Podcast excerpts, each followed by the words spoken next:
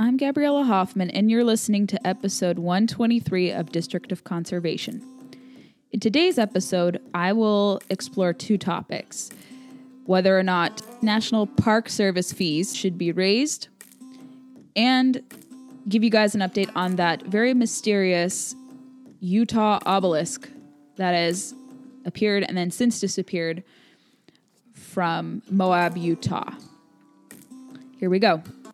About a week ago, I noticed an article from National Review, which is one of the most preeminent conservative journals and magazines out there, and something that I read fairly often and I admire and I like being a political conservative. And I noticed this article from Kevin Williamson, who is a bit of a polemic and a provocateur. And he writes in this article of his about the need to raise national park fees almost to the level of Disneyland park entry fees. That does sound absurd, and it's pretty absurd, and I'm going to explain why. But let's read an excerpt from his article. The article is entitled Raise the Entrance Fees for Our National Parks. And here is an excerpt. This was dated November 25th. A family of four pays $4,200 for a week long pass to Disneyland, but $35 for a week at Yellowstone we can pay more for our natural treasure. We should jack up the entrance fees for national parks a lot. And I'm combing through this. Instead of the significant increase that had been proposed, the fees will go up by about $5 in most cases. There was actually a proposal about two years ago from the National Park Service to raise entrance fees among numerous National Park Service properties but I believe they scaled back and abandoned that plan. But in some places, they did increase. And he goes on to say, comparing, let's say, a park like Yellowstone to Disneyland, which you can't really do. For perspective, the entrance fee for a week in Yellowstone is $35 per vehicle. For a family of four in one family truckster, that comes to $5 per day for the whole gang. The cheapest ticket to Disneyland is more than $150 per person per day which would notionally work out to be 4200 for the same 7 days that four people would enjoy. Four people that $35 will get you in a national park. There's room to raise the fees for Yellowstone and other popular parks like it. Why do that? He writes on to say this The National Park Service has two perennial complaints. One is that it is underfunded, and the other is that the national parks are overcrowded.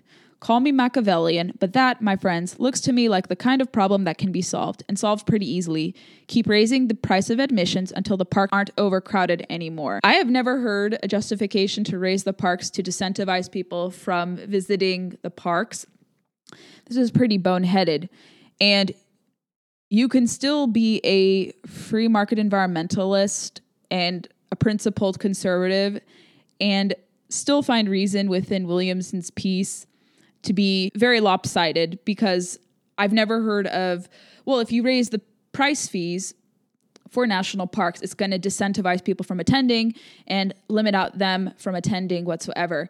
Uh, I grew up near Disneyland, and every time they would raise the fee to the parks, people would still go.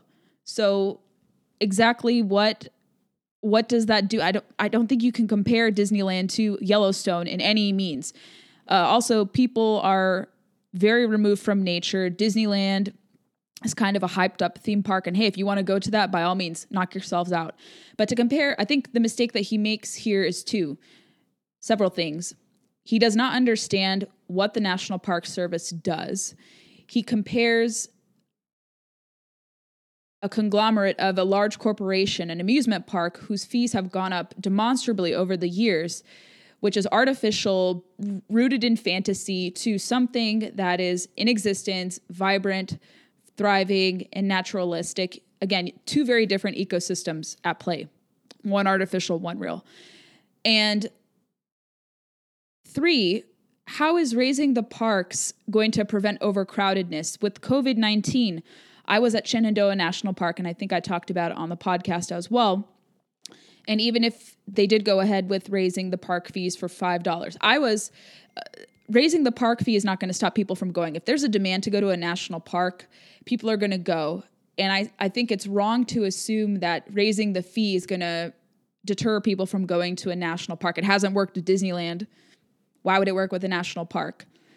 But that taken out of the equation, I think if the government has to have a role in something in its limited capacity of having a role, and especially with public lands, they do have a rightful place to administer National Park Service related entities. And this is the national parks are a public good, it's a place for all. It's not supposed to be this extension of corporate America or this extension of Disneyland it's a place where you can learn about wildlife, you can learn about different natural settings, you can spend time with your family, you can go camping, you can go hiking, you can go fishing. And in some national parks, you may be able to do hunting. It's very limited, but something like that does occur in Grand Teton at times, but it's more rare. But national parks are really enlightening and educational places. Disneyland is where you go to spend money and you spend a lot of money. And sure, you may make some short term memories, but you make a lot more memories when you're outside in nature, and nature is far more good for you. But going back to whether or not we should see kind of like a privatization of national parks, I don't think that argument holds, and that could be taken out of the equation for whether you're a free market environmentalist or a preservationist. I think this is the one issue where people can come together and recognize that making it as expensive as Disneyland is impractical. It defeats the purpose of making this available for everyone, regardless of income bracket, and really pricing people out of parks to only be enjoyed by those who are super affluent or those who can afford to go. That's not what the national park system was created for. Like I said, you can reconcile this viewpoint and still be a free market environmentalist. And I don't think uh, Williamson paid attention to the fact that there are already remedies in place like the Great American Outdoors Act to help address the deferred maintenance backlog issue in the national park system. That's already in place. I have no idea if they're going to be exploring this, especially with the new administration coming in with raising park fees. I don't think we'll see that. And that plan, like I said, was largely abandoned even under the Trump administration. But to fix the national parks or to get people to go to them, making it impossible for them to access it is not the way to preserve national parks whatsoever. So I think this is extremely counterintuitive. And I'll be talking more about this actually on another podcast that I'm going to be recording later today. But I'm wholly opposed to this idea of raising park fees because whatever you're spending, that's going towards repairing stuff. And actually, there are proposals from, let's say, friends at the Property and Environment Research Center. They have proposed a lot of ways where those dollars collected from park entry fees can go back directly to projects to rehabilitate infrastructure, improve roads, and other features that have been largely neglected. And that's largely something that Shawn Regan has explored from PERC. Hannah Downey has talked about at length in a recent column.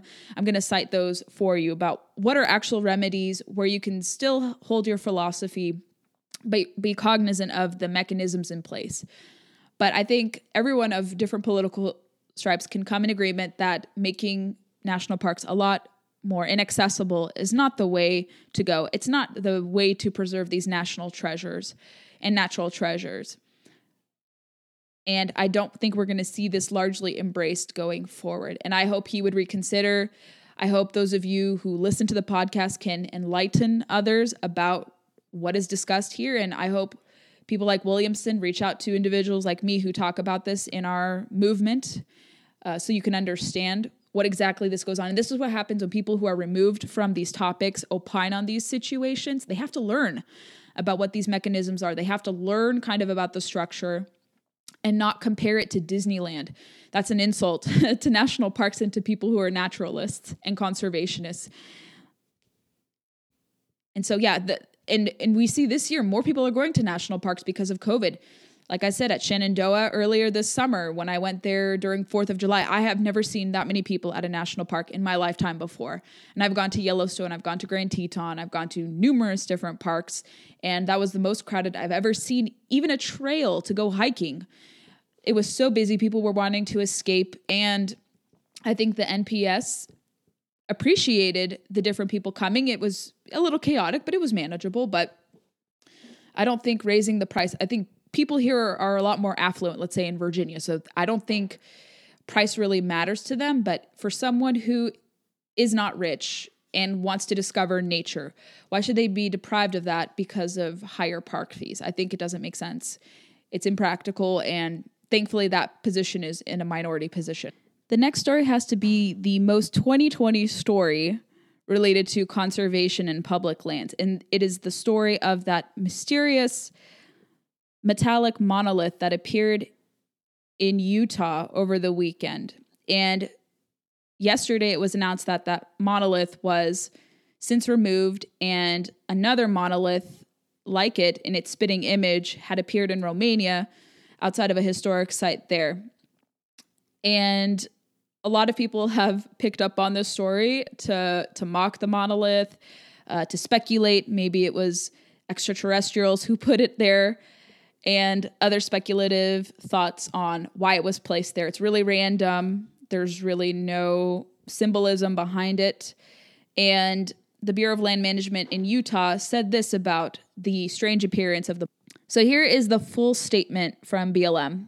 The Bureau of Land Management confirmed during a site visit on Saturday that an unknown party or parties removed the illegally installed structure referred to as the monolith sometime on the evening of November 27th. The BLM did not remove the structure, which had been previously discovered on public lands in the Monticello field office.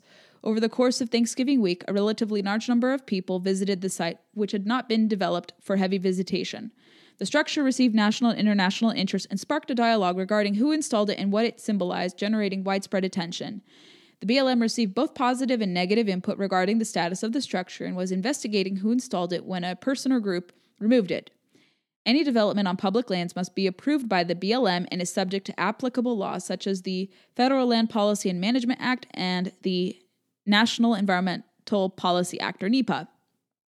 We recognize the incredible interest the monolith has generated worldwide. Many people have been enjoying the mystery and viewed as a welcome distraction from the 2020 news cycle, said Monticello field manager Amber Denton Johnson. Even so, it was installed without authorization on public lands, and the site is in a remote area without services for the large number of people who now want to see it. Whenever you visit public lands, please leave no trace principles. Please follow leave no trace principles and federal and local laws and guidance. Visitors who flocked to the site on vegetation and left behind human waste as evidence of their visit. Oh, that's awful. The undeveloped area does not have restrooms or a parking lot. The BLM recommends that visitors not attempt to visit the site, which has no cell service and requires high clearance vehicles, passenger vehicles that have already been towed from the area. Passenger vehicles have already been towed from the area. Remind the public that driving off designated roads and trails in the Monticello field office is illegal. Oh my, that's really disappointing if that's the case. There and uh, it goes to show that some people don't really value public lands, especially when things become cultural or international phenomenon. We have received credible reports that the illegally installed structure, referred to as the quote monolith end quote, has been removed from Bureau of Land Management public lands by an unknown party. BLM did not remove the structure, which is considered private property. We do not investigate crimes involving private property which are handled by the local sheriff's office. The structure has received international and national attention, and we received reports that a person or group removed it on the evening of November 27th. Some people are saying because BLM is obviously a bureau that manages public lands, the contention is how can it be considered private property if it's public lands? And we don't know the origin or source of this type of object, but it was interesting actually. Southwest, if you fly southwest, uh, it looks a lot like that structure when you're gathering to be divided into your boarding group. It looks like that metallic structure. And here's what Southwest said about that, which is funny. Uh, and this is from Fox News. Southwest Airlines has thrown water on our theory that Utah's mysterious monolith had arrived to help usher in usher us into a new age of enlightenment. The internet is still abuzz with speculation over the whereabouts and meaning of the silver monolith, which was found by Utah officials in November before disappearing almost as soon as it was discovered. Some propose that it was an installation by a quote new wave end quote artist. Others theorized it. Others theorized that it was put there by aliens, a la 2001: A Space Odyssey. It's a movie if you don't know. Southwest Airlines, however, is offering one of the only plausible explanations for its disappearance. Earlier this week, the Dallas based airline tweeted out a photo of the monolith, albeit edited to look like one of the numbered posts that assists with seating at an airline's gate, at a Southwest Airlines gate. Sorry, y'all, we needed it back, tweeted the airline on November 29th. That's pretty funny. And that kind of brought some levity to Twitter, which is seen as kind of this vacuous, depressing outlet with hyper partisan attitudes, people being mean towards one another. So that was a little nice, brief moment of levity there. Will we ever know the origins of this monolith, why it was installed, what's its significance, or will we just be left to ponder its existence? That remains to be seen. But I thought that would be something to talk about. I'll include links for you guys to learn more about. Thanks so much for listening to this episode of District of Conservation. If you enjoyed the content, let me know on social media and be sure to give us a follow on Facebook, Instagram, and Twitter.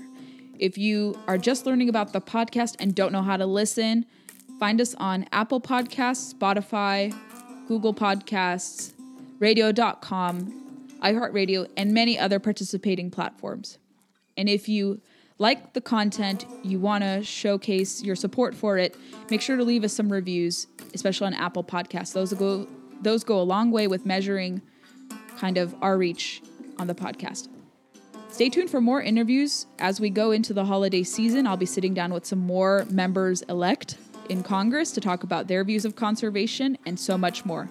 If you'd like to hear similar topics on this podcast, kind of heart, lighthearted and kind of lighthearted and jovial type topics, let me know. Send in some stories I should consider related to conservation, the outdoors, wildlife. Thanks for listening and have a great rest of the week. Find us on social media, engage with me on social media, and let me know who you'd like to hear on the podcast or what topics you'd like discussed here.